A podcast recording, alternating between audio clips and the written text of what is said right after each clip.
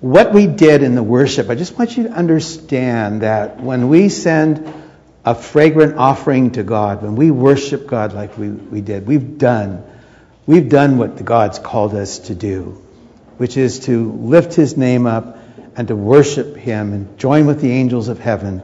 Verse Revelation says that day and night, night and day, the angels never cease to glorify and worship God. And when we do that here and join with God in this kind of worship, you've heard me say this before, those of you who've come over the years, that uh, the word worship in the Greek proskuneo means literally to kiss God. Literally to kiss God. And when we express our love to God like that, it is a very, very sweet thing. All right, we are going to be talking about the book of Ephesians, uh, which is, as I said last time I spoke, just a book with a heavenly fragrance to it. I think I have a little bit of a of a kickback here, Peter. Sounds like. Turn me down just a hair. So in 1967, I was living on uh, Balboa Island, and I was working the night shift uh, at a wholesale meat company in Tustin. And I would, on, on evenings that I would work, I would drive off the island and down the back bay road. My radio cranked up. This was four years before I was a Christian. My radio cranked up, listening to classic rock music as I made the 25 minute drive to work. And there were hundreds and hundreds of songs that, uh, that I loved listening to, but there were two songs that still today stick with me that I remember that I hoped as I drove to work I would hear these two songs, maybe one or both. So the first one was Nights in White Satin by the Moody Blues, which was, which was their first release. And then the second was this catchy tune by the Chambers Brothers called Time and it had a cowbell in the background. I don't know if any of you remember that. It yeah. wasn't all that popular, but anyway, and the gist of the song was the importance of time. And could you open the door here so the sun shines in here? We all can see the ocean as I preach. That would be excellent. Yeah, I do not like the door closed. Thank you, Ronnie. It's okay.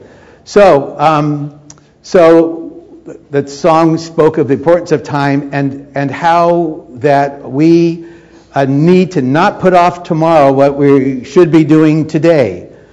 And so this issue of time uh, is of great importance to you, and the issue of time is of great importance to me, because guess what? Time flies. How many of you know that? Time flies. God gives us a certain allotted amount of time and then suddenly that time is gone. And so this message is a message about time because it just seems to be like yesterday that I was driving uh, around the island and the peninsula and Newport in my 57 Chevy heading for work, you know, and I want to show you the kind of car I had back then. There it is right there. A, it was a 57 Chevy Nomad, which was a two-door, two-door uh, it was a, go ahead, Ron, just close the door. I don't know what's going on. It's a, uh, it's a two-door, uh, two-door station wagon with the chrome on the back, and I had two of those, and I also had a, a 56 Chevy, which has absolutely nothing to do with my message, but I wanted to show you my, yeah, to show you my cool car. It's a $125,000 car restored now if you wanted to, wanted to buy one. So, so um, now I'm 76 years old, and time is of the is of the essence. As somebody once said, as important as time is, there's one thing more important, and that is how you spend your time. How you spend your time. So I want to talk about time today because the book of Ephesians that we're looking at is a book about time, about when God breaks into your life, and then the time God uses as we grow in Christ to change. As we change in Christ, we become more mature in Christ. So I want to look at three passages about time. And the first one is from Psalm 39, verses 4 and 5. This is a passage I use when I do a funeral or a, a uh, memorial service. Oftentimes I will use, I will use that passage. Uh, Lord, remind me how brief my time here on earth will be. Remind me that my days are numbered, that my life is so very brief. My entire lifetime is just a moment to you at best, each one of us is but a breath. I don't think there could be a more significant passage than this one talking about the brevity of life and that we are just but a breath. I was thinking of Psalm 103 that says that uh, you and I, we, we bloom like a flower in life, and then the wind passes over it and the flower fades and we're no more. And we have this precious gift of time, and my message this morning, hopefully, is a revelation to you of realizing how important each day is. Right? The second uh, passage is well known to most of you from Ecclesiastes chapter 3. There's a season for everything, a time for every activity under heaven, a time to be born, a time to die, a time to plant, and a time to harvest. So here in Ecclesiastes, uh, we're told that um, uh, life is certain when we're born, and then it's certain that it's going to end at one point. And then finally, from Ephesians, that we're going to be looking at in a few weeks from chapter 5, make the most of your time because the days are evil, or the days can be evil. And I think that we can just, you know, just the shootings we've had in our country the last few days, uh, we, we, we, can see how evil can be unleashed uh, uh, in any day. And so this is why God says to make the most of your time, because everything is a little bit unpredictable about life. There are no, no, no guarantees uh, whatsoever. So in morning prayer, we have this view. In morning prayer, we pray every day, Monday through Saturday, for an hour, and we think about time. And oftentimes, when I close the meeting, I will close it like this I'll be thinking about time and about this day coming up. And I'll pray this benediction as we close. Lord, today is August 11th, uh, 2019. We will never, ever have this day to live again. Help us, Lord, to live it fully for you. So, who is the wisest person on the face of this earth? In my opinion, the wisest person on the face of the earth is that person who responds to that benediction I just shared. They live for God fully from day to day to day. And that is a great challenge because all of us face Satan, sin, and self every single day. We're dealing with something, something going on that uh, tends to waylay us. But God says to us, Here I am for you. I want you to live fully for me. I can change your life.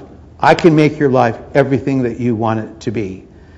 I'm telling you that living for God and walking with God is the wisest thing that uh, you, you can do. So here we are in Ephesians now. We've covered the first three chapters, and in chapter 4 comes the break in the book. Chapter 4 in Ephesians is the break in which Paul now, after three chapters in which he's talked about what God has done for us, now is going to say, now that you understand what God's done for you, now it's time to live the Christian life. So we have three chapters of what God's done for us, and then three chapters of you and I living the Christian life. Um, I took three highlights. There are dozens and dozens of spiritual blessings that uh, Paul wrote in the first three chapters. And I've just taken five out that I wanted to briefly highlight that in the first three chapters, as we learned what God has done for us, for those who have given their lives to Christ, first of all, we are united forever and ever. We are united, joined to Christ forever and ever and ever. And we will never fully understand the unfathomable impact that that's going to have for all eternity. We are going to be joined to Christ, but we're joined to Him now. We're united with Christ now. Secondly, everything we've ever done has been forgiven. And I know it's so easy because this is kind of the, the central theme of Christianity is forgiveness. But just think about it God not only forgives our sins, that literal Greek word for forgiveness means God cast away your sins. They're cast away. Psalm 103 says, as the east, as far as the east is from the west, That's how far God has cast our sins away. But even more than that, Hebrews and Jeremiah both say that God's done more than just forgive our sins. God has what? He has forgotten our sins. He's chosen to, for, he has forgotten all of our sins. So when we stand before God, you and I will never have to give an account. Jesus took that, he took that penalty for us to not only receive forgiveness, but also for God to forget our sins. God releases uh, his unimaginable love into our lives. And Jeff, uh, Jeff last week talked about the, the height and the width and the length of God's love, how deep it is, how awesome it is, that all of us are here this morning because at one point, every one of you who are a believer, you responded to God's love. You responded to God's love. You knew that emptiness inside. And you've been trying to fill that emptiness with all kinds of stuff over the years. And nothing really fills the emptiness inside except the very presence of Christ Jesus. Amen? Amen. Jesus fills the void in your heart. Nothing else. Everything else out there, I don't care what it is, what you try to stuff into your life to fill that yearning and longing, it will only be temporary. It's always going to be temporary. But Jesus came into my heart in May of 1971, and I have experienced the fullness of the satisfaction of Jesus being in my life, in my heart, every day since then. It doesn't mean I haven't had a bad day, maybe a bad season, but it means I know what it means to be filled with God and walk with God. And, and, the, and the joy that I have, I have no idea why God chose me to preach the gospel and teach the Word of God. But to be able to stand up here and tell you nothing in life is ever going to satisfy that place in your heart that you have tried to fill with whatever, you know, money and relationship and sex and whatever. Nothing's going to fill it. Only the very presence of the Lord Jesus in your life. That we walk with Him and we experience the fullness of joy of walking with Jesus in that way. God dwells in us here on earth, both personally and corporately. So each one of us, Jesus lives in us, but he also lives us in us as a church, as a church body. And we're going to talk about the body quite a bit today. And then God does more in our lives than we could ever think or imagine. How about that one for a promise? Right at the end of chapter 3, God says that he, that he he does immeasurably more. He does immeasurably more than we can ever ask or think. Wow, wow, what a promise is that. All right, so we are now in a chapter 4, and I'm going to put up the first six verses. And, if, and I want you to, to feel uh, the intensity. I want you to feel the intensity of Paul. He says in the first verse that, uh, therefore, what's the therefore? therefore. It refers to everything that's just been said. Therefore, because of the previous three chapters, in which Paul says, This is all that God's done for you. Therefore, because of all of that, I, the prisoner of the Lord, and I told you last time that I spoke that Paul is writing this letter while he is in chains in Rome. He is a prisoner and he's under house arrest. And what he's going to be doing here now there is this sense of, of urgency in what he writes. He's going to use these words like, I entreat you. Therefore, uh, I, the prisoner of the Lord, entreat you to walk in a manner worthy of your calling, for you have been called by God. Now, God is speaking to you now. This verse is speaking to you. Therefore, I urge you, I entreat you to walk in a manner worthy of your calling, for you have been called by God. And Paul has this great sense of a father speaking to his children. And all of you who have been parents, how many of you know the, the passion that you have in raising your kids, the passion you feel of how you want your kids to excel and to do well? I was speaking to my older son yesterday. He has four daughters, and he was talking to me about, Dad, I just, I want, I want my kids to grow up. I want the very best for them. I want them to be fruitful. I want them to be successful. And he was saying, I want, I want to do everything I can to, to help that, to help, help them down the road of life. And uh, do you have any advice for me? You know, and, and, and I could just feel how much he loved. He has, he has four daughters. How much he loved his daughters and how precious they were to him and how he yearned that they would get the most out of life. This is what's happening here in our text. Paul is yearning for those believers in Ephesus who are probably five or six years in the Lord. I'm yearning as a pastor, honestly. I yearn that all of you would walk in a manner worthy of the calling that you have received in God.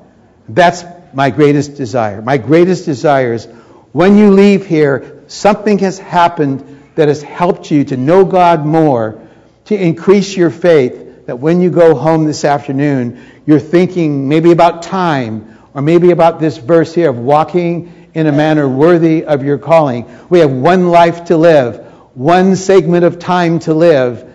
How are we going to live? Are we going to live for ourselves or are we going to live for God? This is what Paul is saying here. Walk in a manner worthy of your calling. Don't let things get in your way. He uses this word here, entreat. In some translations, it will say, I beseech you. In some other translations, I urge you. There's this great sense of seriousness here. And then he tells us, well, this is how you walk. After entreating us to walk in a manner worthy of our calling, he says in verse 2 through verse 5, this is how you walk in a manner worthy of your calling. First, you live with uh, humility and gentleness. You carry a sweet spirit about you. The edge is taken off. You are meek and gentle, and you're humble in how you treat people. You esteem others more important than yourself. This is what it means to be humble. The humble. Did you know, like marriage? Marriage only works when you're humble. Marriage can't work if you're not humble. Marriage only works if you put the other person in your life first. If you put yourself first in marriage, it's never going to work. Or it might work, but it's going to be very messed up. I speak from certain experience. Really, for about 10 years of my marriage, I'm married 46 years now. About 10 years in my marriage, it was all about me. You know, I was a young pastor. It was all about me. You know, I want the church to grow. I want this to happen and, and that to happen. Uh, but, it, but my marriage was suffering. Your marriage suffers when you put yourself first. Your marriage begins to change and grow and begins to thrive if you put the other person first. That's what it means to be humble. That's what it means to be humble in church. If we put the other person first. Can you put the person sitting next to you first in your life? That's a challenge I'll give you. You don't have to tell that person, I'm going to put you first, but maybe you can show it after you leave the service this morning. I don't I know I put some of you on the spot now. and then the, the and then these next two play right into it. Be patient and bear with one another. Well, who, who do you have to be patient with? You have to be patient with people who bug you. Like they, they irritate you. you. Patience is required when something is bothering you, especially forbearing with one another. I'm telling you, God puts people in your life, and God puts, puts people in this church who are difficult. Right? They're difficult. And when you see them, you feel like skirting around them, you know. And they may be very difficult for you, and you may think, oh, I'll go to another church so I don't have to be around this difficult person. And when you get to the other church, you find somebody twice as difficult as that person.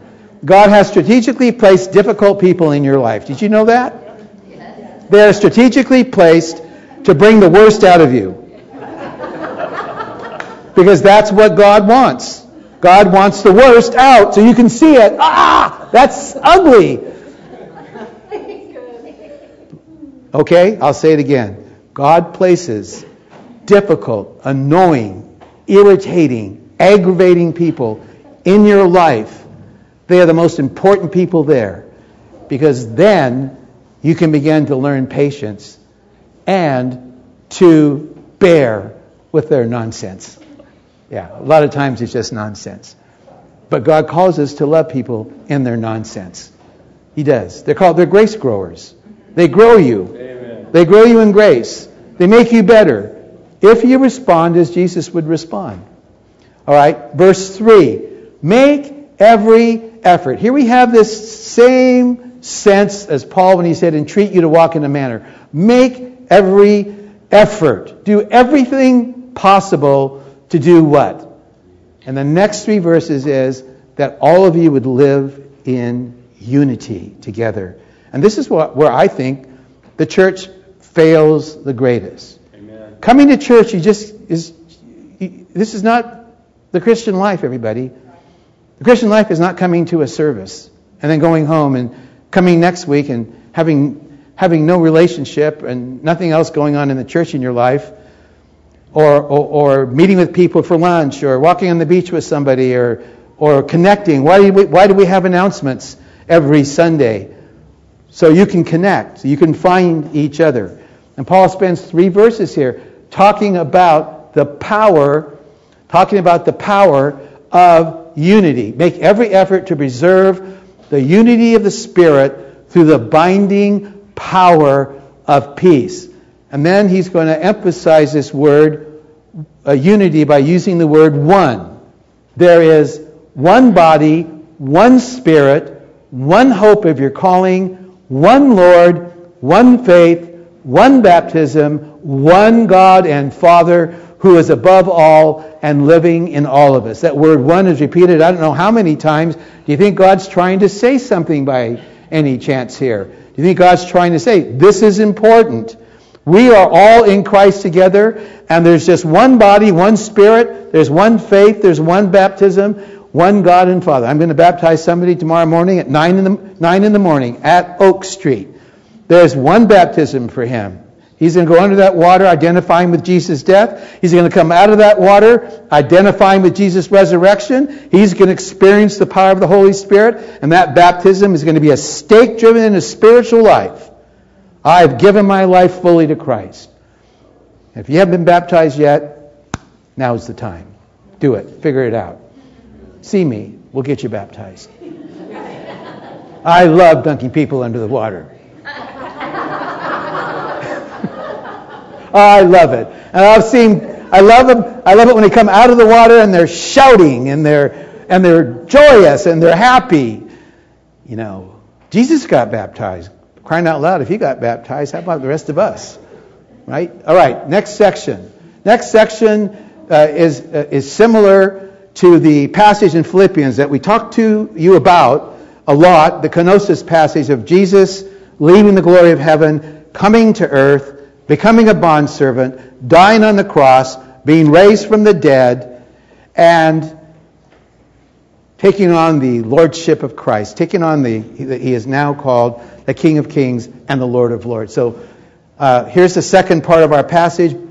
But grace has been given to each of us in different ways through the generous love of Christ. And this is why the scriptures say, when Christ ascended to heaven, he first freed captives well, who are the captives? Who are the captives that he freed? Uh, try us. Uh, uh, uh, uh I'm going to raise my hand. I was a captive.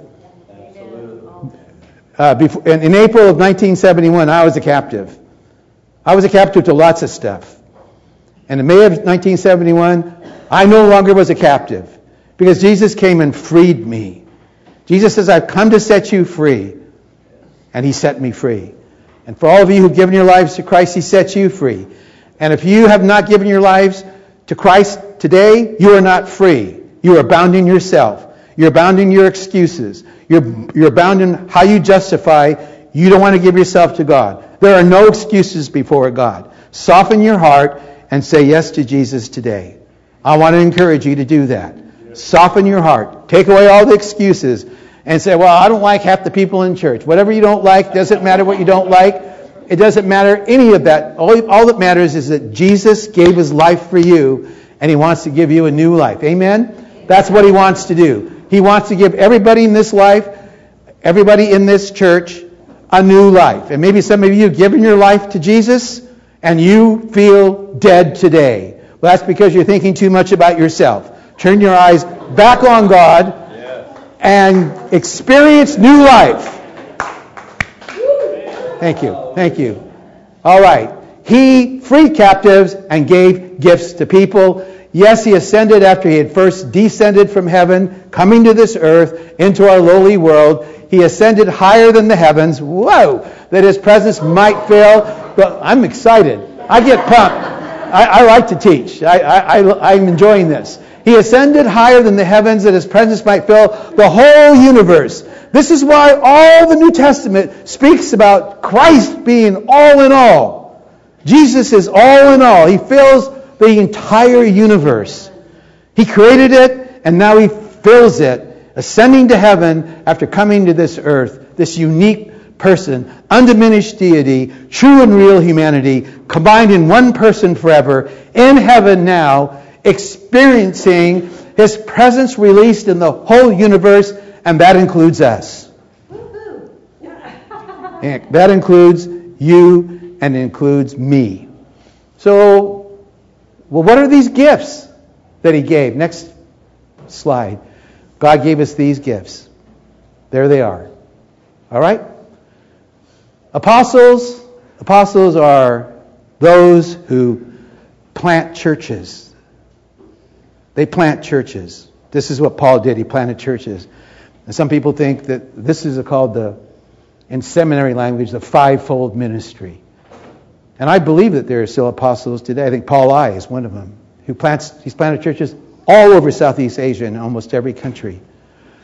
Prophets. Uh, prophets are the people that you don't like to listen to.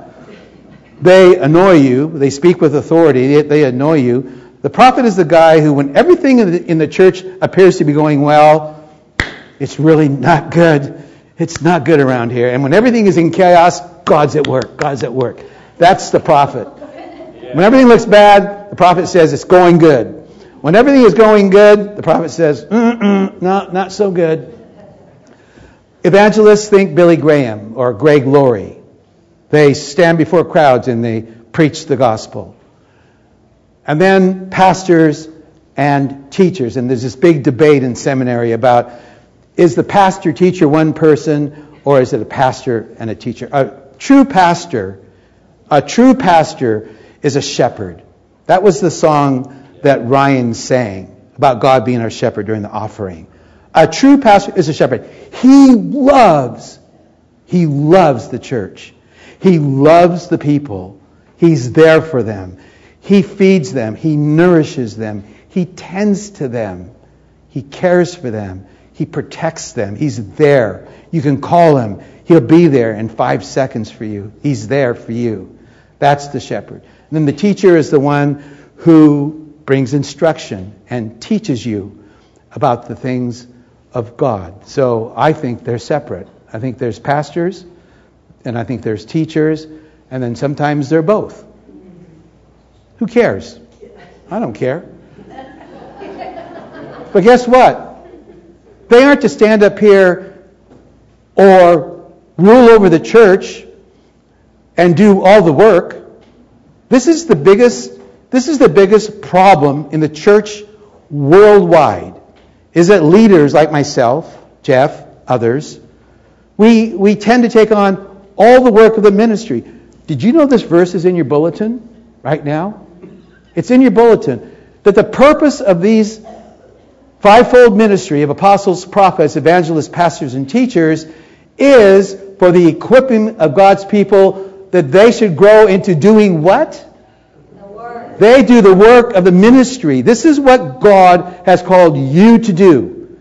We, as pastors or teachers, are to raise you up to do the work. So Sherry Yamamoto and True and the Crances are overseeing a, a marriage uh, seminar time. They're, this is what they're doing. They're, they're, they're entering into that. They're helping uh, in the church doing the work of building the marriages. And so, but it, it, could be it could be anything. Like what what is it God's called you to do? Maybe you're just a housewife. Maybe you're a teacher.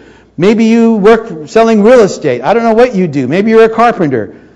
You what you want to do is you want to live for God in whatever God's called you to do and whatever God's called you to be, and you will shift through life.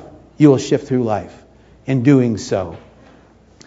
But these are to grow in doing the work of ministry, building the church until we all attain to a oneness of faith and the knowledge of the Son of God, becoming mature and entering into the fullness of Christ. Notice it's not the five guys that do it. It's the whole church that does it, that brings us into the fullness of God, into a oneness of faith, and into a knowledge of the Son of God, that we all become mature as we all contribute. Amen. We all contribute. Can you say, we all contribute. We all contribute. That means you. You contribute. That God's called you to be a part of this. And then finally, our, our uh, section ends here in verse, uh, verses 14 to 16. This is the result of everything we've just talked about, that we will no longer be as children, tossed to and fro by every wind of doctrine, by the trickery of men who seek to mislead us. Did you know there's people out there that are looking to mislead you? Like, you know, you know that Corinthians talks about another Jesus? There's another Jesus out there. It's not the same Jesus as the one that we know. All right? There's all kinds of people out there with all kinds of doctrine. They're going to knock on your door some days. All right? They try to mislead us. But speaking the truth in love, we are to become more like Christ, who is the head, from whom the whole body, held together by that which every joint supplies, with each part working properly, each part, all of you, every single one of you, it results in the whole body being healthy, growing, and full of love. And this is the goal of the Spirit of God in the church, right there. Now, I have 25 $1 bills here. All right. You don't get any of it. Sorry. But back in the day, when I used to make bank deposits from our, our sawdust business, uh, before they had the machine, you know, that counts the that counts the money, you know, they count the money. Before you, you just had to give the money to the teller, and the teller would count your money like this. They'd count the money: two, three, four, five, six, seven, eight, nine, ten, eleven, twelve. Oh, wait a second. It's a counterfeit. They could feel the money with their eyes shut. They knew the true and the real so well that the minute their fingers touched the counterfeit, they were aware this isn't true. This is what God wants of you and me today. That we know Jesus so well that we understand him to the point where when somebody comes along with some shenanigans, there's another Jesus, you know. You're not saved by grace through faith, you know. You got to work your way to heaven. When you start getting those kind of people talking to you, you need to know it's a counterfeit. And we as a church, my responsibility is to help you to understand the true and the real. This is what this chapter is all about. Amen? Amen. Amen. Let's all stand.